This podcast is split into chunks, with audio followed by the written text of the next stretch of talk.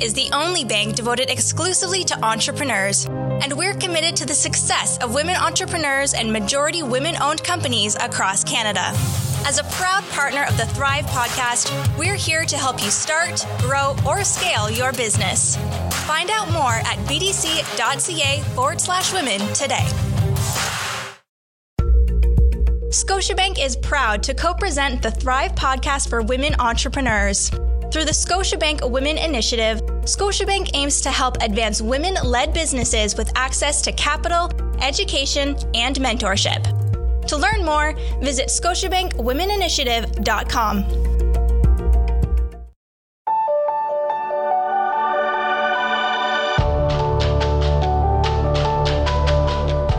You're listening to the Thrive Podcast on the Startup Canada Podcast Network, where we help women entrepreneurs to start and build thriving businesses. On the Thrive Podcast, we connect you with leading experts, entrepreneurs, and organizations that provide capital, mentorship, training, tools, and other support to help you make your vision a reality faster. This podcast is a production of Startup Canada, Canada's entrepreneurship organization, and is presented in partnership with the Business Development Bank of Canada and Scotiabank. I'm your host, Kayla Isabelle, Executive Director at Startup Canada. Welcome to the show. We are thrilled to have Amy Grube on our show today. Amy wears many hats. She's a Bay Street trained lawyer who founded a boutique virtual law firm focused exclusively on commercial contracts. Amy is also the legal innovation strategist at Good Lawyer, an online platform that connects business owners across Canada with a network of independent lawyers. Amy is also a coach for other lawyers. She offers one on one and group programs to lawyers who want to build the legal practice of their dreams. Finally, she's the founder of Solo Small Firm Canadian Lady Lawyers, an online community for purpose driven and high performing Canadian women lawyers. Welcome to the show, Amy. Thank you, Kayla. I'm very excited to be here. Thank you for having me. Absolutely. Thrilled, thrilled to have you. Um, so, before we dive into today's chat, what is really the most important thing that you want our audience of women entrepreneurs to take away from today's interview? Uh, it's a great question. So, I think the most important thing I want people to take away is the idea to not be afraid to follow your passion and not worry about what other people are thinking about you. Mm. I think that a lot of times, women in particular, we don't take the time to pause and think of our vision of where we want to go and where we want to be in five or 10 years. And we kind of get caught up in our everyday lives. And I did this as well. I would have been mm. a lawyer in a large law firm doing legal work because that sort of was always my path and i didn't mm-hmm. have time to take a break and think is this exactly what i want to be doing mm. so once i was able to take a pause and take a break and do the work just in terms of envisioning where i want my life to be and following my goals um, that really allowed me to do all of these things like you mentioned i'm wearing all these different hats but that allowed me to really dig deep and figure out what it is I really wanted to do and follow my passion and do what I really want to do with my life and my career. Mm, and that takes such guts and courage to be really honest with yourself about what it is you want from your circumstance. Like that takes a lot of courage to to shift away from a very traditional um, and and very accepted path. You know, it sounds great to be you know pursuing Bay Street lawyerdom and and going down that space, but if your heart is being called elsewhere, it takes a lot of guts to shift into that direction. Absolutely, it does. And you have to be really, really honest with yourself and have a lot of guts, like mm-hmm. you said. Um, it takes a lot of courage to say, you know what? I went to law school. I did all of these things. I paid for my legal education, and that's not exactly the route I want to be following anymore. And mm. a lot of times we have family pressure, or we think we have pressure from other people in our industry, or our friends, mm. or our people in our everyday lives. But really, for me, it all comes down to this is my life, this is how I want to live it. And it wasn't until I really started to hone in on my passion and what I love to do that I it just opened this whole new world of opportunity and it really changed my whole mindset. Um, so it was a really big game changer for me for sure. But all that being said, it was very scary to do. Yes, in hindsight, 2020, looking back on it is is a different sort of perspective. So, walk us through your entrepreneurial journey. Why um, did you establish Grube Law? You've sort of mentioned, um, you know, the, these different iterations, but bring us back to the very beginning. How did it all start? Sure. So I um I practiced for a long time at an international law firm and it was great work. It was really big clients doing um, files that were in the paper. I was a business I am a business lawyer. So at that time I was doing a lot of um, M&A transactional work. So it was a lot of um, files that you would see in the newspaper, which was really exciting. Um, but then over time, my interest shifted and also my home life shifted as well. And so I wanted to have a practice that was more in line with my goals. I wanted to have more flexibility, um, more freedom to pick and choose my clients. And it I, it wasn't happening the way I wanted it to happen. Mm. And so I was fortunate enough I took a leave from work because it's just so busy being a lawyer. So I took some mm. time to try and figure out what I wanted to do. And so in that time, I started an online business totally unrelated to law. And I would go to different networking events um, in my capacity as this online business owner, and people would learn I was a lawyer. And all of these entrepreneurs were asking me legal questions. And so the people who are asking me questions weren't clients that could necessarily be served by a really big law firm because our fees were very high. And so I re- it was like this light bulb moment of, oh, I can totally help these people. I understand their industry, um, and I can do this on my own and have the flexibility that I really want. Mm-hmm. So that's when I decided to start Grube Law, which is completely virtual and I am picking and choosing the types of clients that I want to work with. And so that sort of snowballed into more. So I also help lawyers who want to go solo and build their practice. Um, and I've also joined Good Lawyer as an advisor. And so Good Lawyer is a platform that helps other business owners have access to lawyers across Canada. So it's just kind of snowballed into all of these different opportunities. And I'm just really grateful for all of the opportunities that have come my way. Mm, fantastic. Um, and so, with with your business, it seems to cater to a very specific market demand. Um, so, tell us the the importance of really finding your niche as a business owner, no matter the industry. How did you get to that space? Yes. So in the beginning, I was a business lawyer, a general business lawyer. So whatever people wanted to throw at me, I took that on. Um, but I decided to follow my passion and my passion is commercial contracts so mm. i love to read fine print i love to think about different words and i know it's that's a very strange is that a common thing, thing? yeah no no not at all so whatever floats your boat right mm. so mm-hmm. um, that was my passion what i love to do and so i decided to focus exclusively on commercial contracts. Cool. And the advantage of doing that is that people now know me mm. as the contracts lawyer. Mm-hmm. So instead of being known as a lawyer or a business lawyer, when other people have questions about contracts, they know they can come and talk to me. And that's really helped in my marketing as well. Um, on my you know in my marketing materials all i talk about are commercial contracts and it's very very specific and so i think of it um, in terms of if you were a if you were if you had heart problems you want to go to um i can't think of the name of the doctor cardiologist um, yes thank yes. you you want to go, go, to a cardiologist mm-hmm. you don't mm-hmm. want to go to a gp mm-hmm. so you want to go to a specialist yeah and by niching down it's just it helps me to focus on who my clients are, how I can help them, and in return, they know exactly how I can help them as well. Mm, fantastic. And and why do you think that other businesses like learning um, more about their specific clients and and what you called your client avatar? Why is it important for a business to find their ideal client? Well, finding your ideal cl- client avatar is it's actually one of the first things I do with lawyers that I'm helping to set up their mm. practices. Mm-hmm. And the reason why we do it is it's like everything sort of flows from there.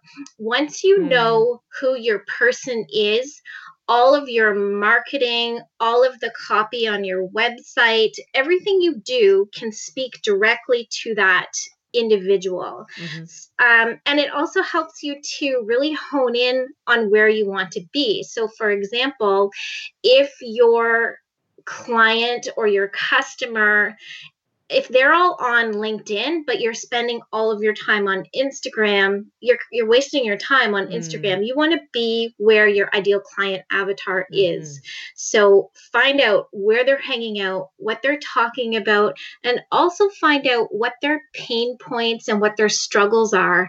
And that's how you can market to them by talking about their issues and how you can help them and you so the result is that when they come to your website, for example, your ideal client feels as though you are speaking directly to them. Mm. And in a way, you are because you've really done your research and honed in on who your ideal client is.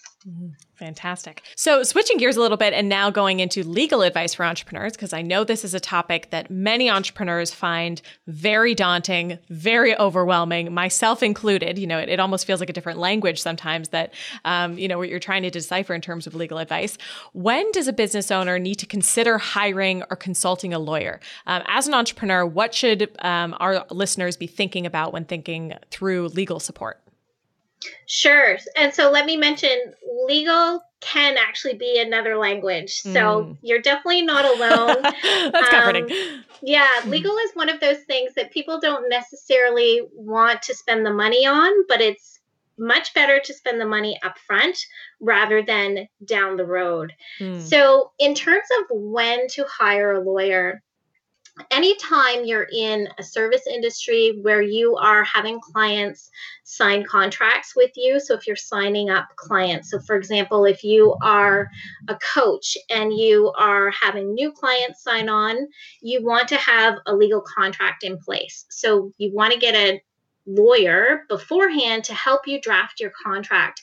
And initially, you could think, oh my gosh, it's going to be super expensive. Mm-hmm. But if you're using that contract or that template over and over and over again, it's really going to pay itself off in no mm-hmm. time. And at the same time, it's going to make sure that you are completely covered. Mm-hmm. Another area where you might want to get a lawyer's advice is even before you start up, you might want to talk with a lawyer to talk through whether or not you need to incorporate your business or does it make sense to be a sole proprietor or a partnership. And so lawyers can help you structure all of that, um, all of the legal aspects of your business as well. So it's helpful when you're first starting out, when you have a business, to have an initial consultation with a lawyer. And sometimes those consultations lawyers will provide for free. Mm-hmm. And that will give you a good feel of who this lawyer is. Do you have a good relationship with them? Is this someone you can use down the road? Mm. Because I think it's more helpful to have someone at least in your contact list that you can reach out to when you really need them rather than when things are going crazy mm-hmm. and there's mm-hmm. fires that need to be put out and you're trying to find someone. It's nice to have someone beforehand. And even if you contact them you know, when something is going on. And if that's not that lawyer's area of expertise, chances are they know someone that they can refer you to and mm. someone that they can w- recommend for you. Mm. And do you have one specific question that many entrepreneurs would come to you with? Is there almost one, um, you know, sort of entrance point that every entrepreneur is struggling with one particular um, question? One particular question. Um, I think a lot of times entrepreneurs come to me and they say, we just don't know what we don't know. Mm-hmm. So it's almost like they want to sit down and have this chat and say, here's my business, here's what we're doing, where am I at risk? Yeah. And so that's a it's a tough one for the clients to kind of wrap their brains around because they don't know what's out there and they don't know what the red flags are. Mm-hmm. So sometimes it's helpful just to have that conversation with a lawyer. Um, and, you know, you can send them over your contracts and things like that and have the lawyer review them. Of course, at the same time, there's always the financial impact of that as well because lawyers do not come cheap in most mm-hmm. circumstances. Mm-hmm. So that's something to consider as well. And what advice do you have for our listeners in terms of finding a good lawyer? Like, what would be the criteria, the checklist um, when you're asking for that initial consultation or as you're looking um, to bring on extra support for your business? What would you look for in a lawyer? So I would look for a few things. I would look for a lawyer who has a great reputation mm-hmm. in your industry. So, for mm-hmm. example, if you are I want to use the coaching example because that's a bit of my space as well. But let's say you are a business coach and you're asking around to other business coaches in your community. I would find out who's a lawyer that other people have worked with that they've really had a great experience with. So word of mouth is really important. Um, and then in terms of other things to think about are when you get on that initial call, does that lawyer have the expertise to be able to help you? Do they understand your industry? Also, what's their turnaround time like? Sometimes lawyers are really, really busy and they might not be able to get something to you until like two or three weeks down the road. Mm. Um, and then also, I would want a lawyer to be really upfront with their fees. Mm. So for me as a lawyer, I don't like to surprise my clients. I like to tell them beforehand how much I think it's going to cost. Um, so those are a few things to think of. And I also want to mention the Good Lawyer platform as well. So yes, tell us about Good Lawyer. yeah, so Good Lawyer is an online uh, website, goodlawyer.ca, and on there entrepreneurs can go on and if they have a legal issue or if they want to get their business incorporated, if they need an employment contract, they can go on there and pick through lawyers who have already been vetted by us. They can pick their jurisdiction and they just go on and they book the time. And then that lawyer will call them. And it's just an easy way to connect with a lawyer who's already been vetted for mm-hmm. you. Mm-hmm. Payment is all done online, payment is all clear and upfront. So that's a really amazing uh, way to get legal services and get connected with a really good lawyer that's already been vetted. Mm, we're big, big fans of Good Lawyer and, and cross promoting on, on both of our, our podcasts. So I think the idea is fantastic and just demystifying this whole process. Um, you know, whatever disruptive, uh, you know, legal uh, organizations that are looking to make this as accessible as possible, I'm totally on board uh, with that. So great to see that that new innovation.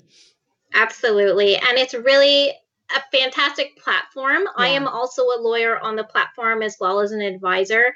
And it's just excellent to be able to provide legal services to people that are affordable mm-hmm. and um, it's a lot of fun too awesome um, so obviously we have a very startup centric audience um, particularly listening to the podcast and every startup is going to need to sign a contract at some point organize those types of documents what are the red flags that every entrepreneur should be looking out for in a contract Sure. Good question. So I'm very interested in this question because I'm I'm taking notes. yeah, yeah. Um, so it's interesting because you can get all kinds of contracts. There's no in in most cases there's no standard type of contract. There are in certain industries, but let's talk about the ones that are not standard. Mm. So the things you want to look out for is the term of the agreement and termination. So how long are you in this agreement for. And so often it will say there's two types of termination there's termination for convenience and termination for cause. So with convenience, convenience means that either party can terminate for whatever reason that they want. Mm. So look at that because what's going to be the impact on your business? Say if your client terminates the contract and they only have to give 10 days notice, for example. Mm-hmm. So you really want to look at the termination, how much notice they have to provide, and how that's going to impact your business. Another area to look out for um, and this is specific to employment or um, independent contractor agreements primarily, but keep an eye out for it in other agreements as well, is a non solicitation clause. So, this is a clause saying that you cannot solicit any customers, you can't take any employees. Um, there's often a non compete, basically saying you can't set up shop mm. down the road with a competing business. So all of those things are considerations you need to keep in mind also keep in mind your intellectual property mm-hmm. who owns the ip who has the right to use the ip and by ip i'm talking about things like your logo or your photographs or if you create copy for a client all of those things that make up assets in your business who has the rights to use them? And you want to be very specific also just overall you want your client to be very very specific because you don't want to get to a point down the road where there's a misunderstanding and you're not quite sure what was supposed to be provided because the contract is too vague but if mm. the contract is specific and says for example we will provide you with two written articles between 300 and 500 words in length on this topic you know that's much more specific and much more mm-hmm. tangible than saying we will provide you with two articles for example mm. So those are a few things to think about. And one more I want to mention as yes. well is the limitation of liability. Mm. So in your contract, there are often you'll often see a clause that's going to limit liability. So it might cap it at a certain dollar amount. So obviously from your perspective, you want your limitation to be capped. So if it's not in an agreement, you probably want to have it in. Um, or on the flip side, the person you're contracting with could have their liability capped but not yours so it's mm. it's just something to think about when you're going through the contracts Hmm. And obviously, in in today's uh, you know day and age, where we're definitely living in some some unprecedented times, as they say, um, how do you recommend that entrepreneurs save themselves from any risks related to a global pandemic per se? um, are there any um, precautions that we can be taking, or things that we should just be considering um, that you know might not have been as top of mind um, pre-COVID? Sure. So when COVID hit, everyone was looking at their contracts for their force majeure clauses. Yes. Mm-hmm. So, those are clauses that are going to set out things like a pandemic and they talk about acts of God, or there could be war, or there could be a postal strike. It's all mm. kinds of different things that a contract will define as being a force majeure event. And so, if there is a force majeure event and it's in your contract, you have to read what your contract says. Often it will um, allow the parties to get out of the contract essentially um, and there are certain steps that might have to be taken like certain uh, notification periods and how long the force majeure event has to have taken place so going forward if you're putting together contracts you want to have a force majeure provision in there you want to make sure it covers things like global pandemics um, government emergencies things mm. like that but there is sort of basket language that you can put in that's trying to cover as many situations as possible. So mm. definitely take a look for your force majeure events. Fantastic. I think that's super helpful. Very timely advice. Um, but yeah. interesting that, yeah, it's one of those things that potentially people were not paying a whole lot of attention to uh, beforehand, but whatever, um, you know, flags people can be more conscious of and really reviewing their contracts. I think that was one of the most interesting things uh, with people that I was talking to is that nobody would, I, I shouldn't say this to a lawyer, but many people were not reading their contracts with a fine tooth comb um, yeah. until something like COVID happened and they really had to understand what the contracts meant. Um, so I think just in terms of literacy around contracting, um, there's been a, a shift in that education and people being much more aware of what they're signing on to. Absolutely. And I get it. Most people are not like me and they don't want to read a 12 page fine print agreement. But you de- i think that's great advice kayla you don't want to be signing something that you don't understand mm-hmm. so take the time to go through it or if your lawyer has drafted it ask them to sit down with you for mm. 20 minutes and just give you the you know like the basic understanding of what that agreement is saying in regular language mm-hmm. because there is a bit of a push in the legal industry to try to make contracts more reader friendly mm. but at the same time it's hard for lawyers to do and we've been doing it a certain way for a long time so it's it would be helpful if your lawyer is able to sort of walk you through some of the important provisions and that will also help you with your clients as well to be able yeah. to explain that contract to them mm. and um, it just makes you stand out as a more of a professional mm. in that manner. Mm, that's a great way of thinking about it. Yeah, if, if, you know your contracts inside and out, that speaks to your credibility in understanding all the different moving parts. Um, that that's only going to bolster your position as as a credible person, an entrepreneur. Mm-hmm. Oh, I agree. Another tip too, I would mention too, Kayla, is for entrepreneurs not to be scared to negotiate their contracts. So if mm. you receive a contract from someone and they say, "Okay, just sign on the last page and send it back," you don't have to do that. Like you still want to take the time to review that contract. And if you have some negotiating power, you can send back revisions to your agreement. And often I will do this with my clients, and they're thinking, oh, this isn't going to fly. And they'll be pleasantly surprised when the other side says, okay, yeah, we agree to all of those changes. So it works in your favor. So don't be scared to ask. Mm. Oh, I love that. That's that's great advice. I, I would not necessarily think, know, especially um, if, if you are intimidated by a contract or you feel like you don't know what, what's in it, per- perhaps there could be some type of, um, you know, nervous or, or disincentive to, to send it back. But why not? If you have that negotiating power, definitely something to pursue. Mm-hmm. Okay, cool. And the worst, the worst they can do is say no, and then exactly. you have to decide then. Like any good negotiation. That's, That's right. Fantastic. So, Amy, any final piece of advice you want to leave um, with our audience today? I think we've covered a lot of ground, uh, but if there's one um, final takeaway that you'd like to leave our audience with, what would that be?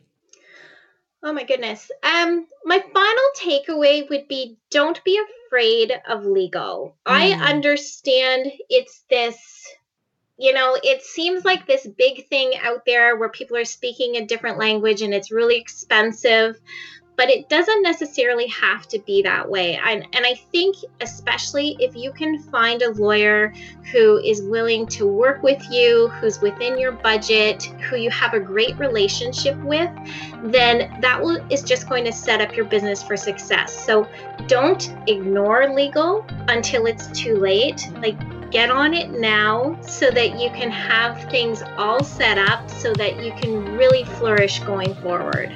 Fantastic advice, Amy. Wonderful. Well, thank you so much for being on the Thrive podcast today. Thank you. I appreciate it. This was so much fun. Thank you for joining us this week on the Thrive Podcast, where we help women entrepreneurs to start and build thriving businesses. Thank you to the Startup Canada production team, BDC, and Scotiabank for helping us to power women entrepreneurs. Visit startupcan.ca forward slash women to download the playbook Resources for Women Entrepreneurs with a comprehensive list of support for you and your business. Visit startupcan.ca for the latest episodes of the Startup Canada podcast, hosted by Rick Spence, and plug into the Startup Canada network. Until next time, I'm Kayla Isabelle. It's time to thrive.